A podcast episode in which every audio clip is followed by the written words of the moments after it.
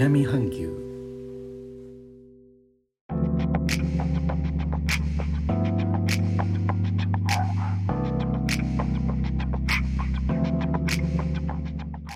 インドネシアから高野です。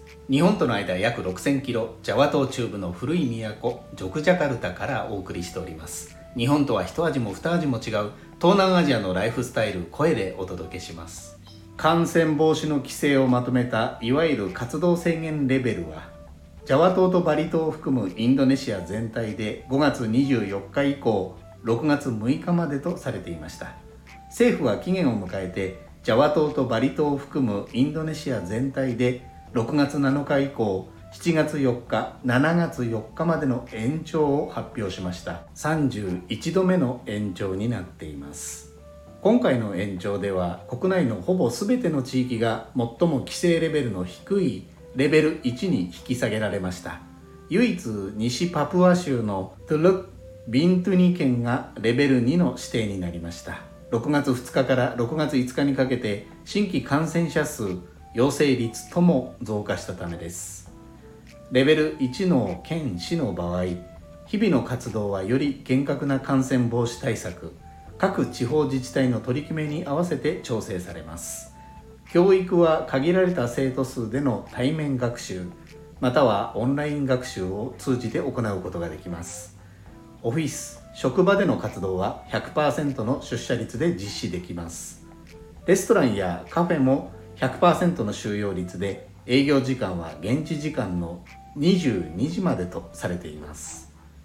内務省の地域行政局長はマスクの使用に関する方針の緩和が発表されていますが感染症を引き起こす可能性が引き続きあることを国民は認識しなければならないと述べています。続いて政府の感染症対策本部は6月8日付の通達で外国人の入国に関する規制を一部変更する措置を発表しました。これによりインドネシア入国に必要とされていた海外医療保険加入書の提示は不要になりました。なお引き続き出発の14日以上前に2回のワクチン接種を完了していることを示す証明書の提示が必要です。出発前の PCR 検査陰性証明書は不要です。こうした状況を受けて活動制限規制も廃止の議論が行われていましたが7月4日までと今回は長期の延長になっています。ということで改めまして皆さんこんばんは高野です。お元気ですか？お元気よ。ということでいつもお元気ありがとうございます。